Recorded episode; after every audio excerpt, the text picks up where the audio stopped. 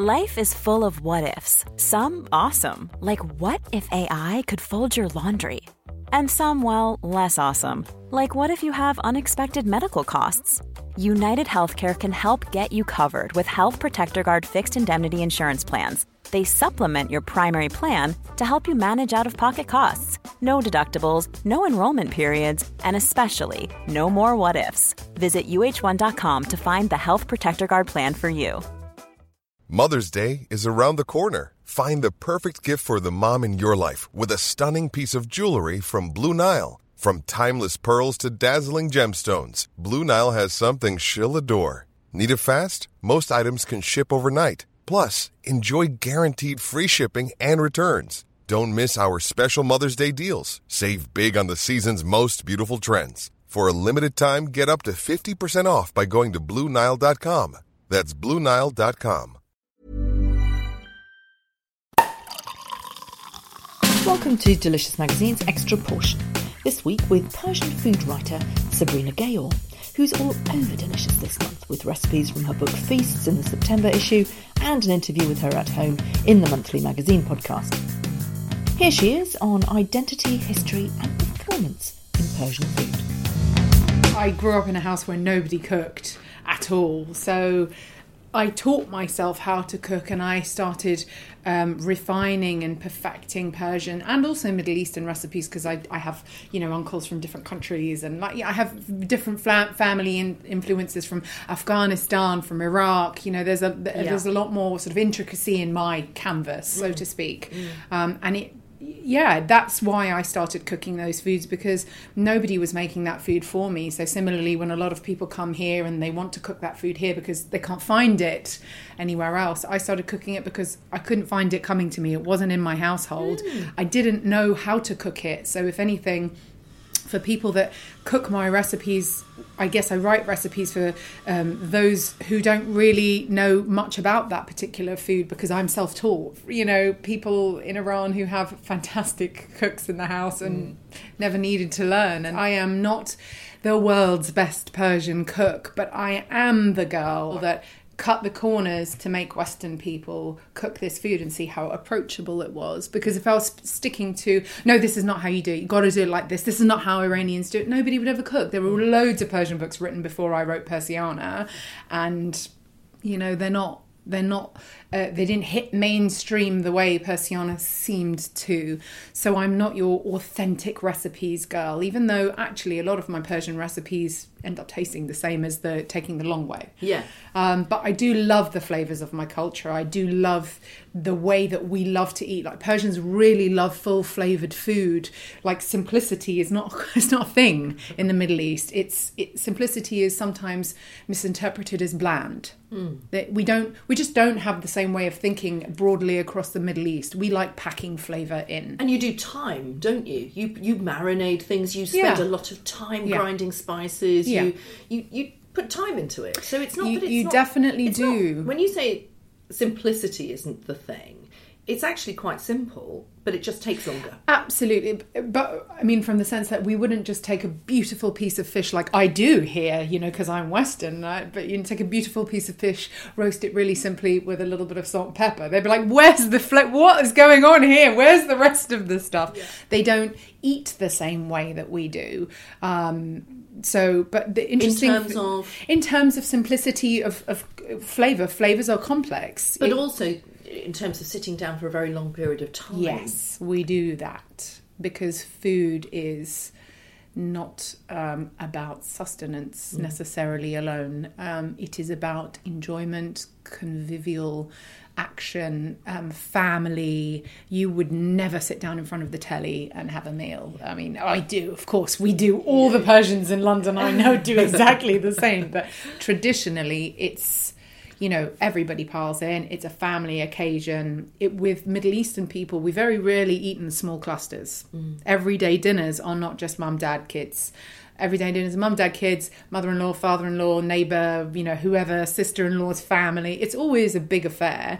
Um, and you know that's kind of what triggered feasts for me because almost every meal I've ever made, you know, it's a feast. Even if it was me and you having a proper lunch, there would be mm. five or six things down on the table, which for what by Western standards is, you know, it's not showing off because it wasn't about sort of like putting lots of glamorous things down on the table, but it's about having lots of different flavors on the table and and sort of saying, you know, welcome to my house, please It's share share this feast. Yes, It's about the welcome, isn't it? And that really is the same thing across the whole of the Middle East. Yeah, but we are the much lighter, much less aggressive, and much more scented and perfumed, subtle part of the Middle East. And our food and traditions are totally different to the Arab world um, because we're not actually the Arab, we're one of the only countries not Arab Middle East. We're you know Persian Empire, Persian, and our flavors have kind of gone into India, gone into North Africa.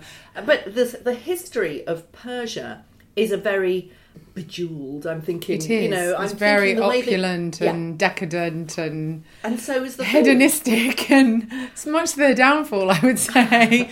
but yeah, I mean, i in terms of empire, you know, it, it was. I always say the kind of foods that you would serve at a at a banquet would seal the fate of an empire because it was so important. Food, you know, pre Alexander, you know, even after Alexander, all the different um, empires that we had were food was a huge thing. Not only just a huge thing, but it was also one of our key uh, trades that we were trading uh, along the Silk Roads. You know, Persia was the chic thing, the chic um, place to sort of trade with historically, you know, documented in, in, in sort of many books. And people were trading things like pomegranates, p- trading pistachios, dried apricots, saffron um, with Persia. Um, and it was very very important and deemed incredibly important to find out what persia was doing and what were they eating. And let's bring some of that back along with silver lapis lazuli things like that that we had. Um, so actually it has impacted you know the, the even the, the famous biryani of india which they say oh is persian. Was very kind of them. The rice method is definitely persian because um, you know, all the ingredients were bought from Iran or ancient Persia, along with the cooks, along with the language teachers, courtiers, everything, all the arts, the poets were just all shipped in because it was just Persia was kind of like almost France was to sort of Europe in Yeah. the late 1600s. It was very chic and everybody wanted to, to import things from there. Absolutely, and our early travellers, Yeah. uh, our early adventurers, particularly from the Elizabethan era, would go to that part of Yes. the world and bring back these treasures. Yeah, and not not very heavily documented, surprisingly. But actually, um, Henry VIII's court. Uh, Saffron appeared, and hence Saffron Walden in England. Medlar, Barberries, Sumac, uh, Quince, all we all have them in common. Now there isn't. I'd love to sort of say Persian um, broadly, but there is no written documentation of how these things appeared in England. But it is thought that because of his love of food and his his uh, you know respect for having banquets and always finding them really important, pivotal to his reign, that he was greedy and sort of loved importing in these ridiculously expensive things from um, the east. So Yeah. I think it was probably very strongly possible that he was trading with Persia. and and that's really interesting actually because from that period and also the Elizabethan, you know, kind of you know trophy food. I wonder if that's where we parted ways, where food was always very statusy in Britain. It Yeah. was always a symbol of, uh, you know, we some, we know something that you don't. We can show off with our food, whereas the rest of the world was just loving it. Yeah, yeah. I mean, also, you know, the thing is that there's a it, well, a dead giveaway in Persian culture, and that is when we serve rice. So we have this very unique method of steaming rice that you can Google, and I'm sure it will yield many answers. But it's very intricate, and we don't cook rice by water absorption, so we have separate grains, and the aroma is very important. And then in a banquet, it would be like sometimes up to a two meter length tray, you know, a massive thing carried in by four people with a giant mountain of rice, the likes of most of us have never seen in our lives. I've seen smaller versions that are still enough to feed 100 people, but at the top of that white mountain of rice would be a crown of um, scattered neon orange ochre colour um, rice on top, and that would be rice that was um, tossed in a saffron solution because the crowning of that rice with oodles of saffron meant look, saffron worth its weight in gold. Um, look at how much I value you, and also probably just showing off, Right. really. Um, but it was a real essential thing for rice serving that you know has made its way into your average Persian home. We would not. It's very uncommon to not have saffron for your rice because it's for us it's a staple, it's essential. Um, so it's beyond even showing off; it's embedded in our culture. But it does sort of show that food was actually quite a lot about showing off theatre. and, and showing value to the people, like how much we value. We've whipped out the gold. Well, because of the welcome. Um, and I think Yeah. that that is still the difference, you know, in, Yeah. in the ta-da type Tudor, Yeah. um, you know, dining rooms. That's very different to we value you, come and have our most expensive food. food. You know. Or, or we value you. Here's all the food. Eat because it's going to be your last meal because we'll execute you after. I'm sure there was probably a lot of that. A lot of yes, come in for the fabulous banquet trap. Thanks for listening to the Delicious Podcast with me, Julie Smith. We'll be back next week with more from the world of delicious, so do subscribe via your podcast app.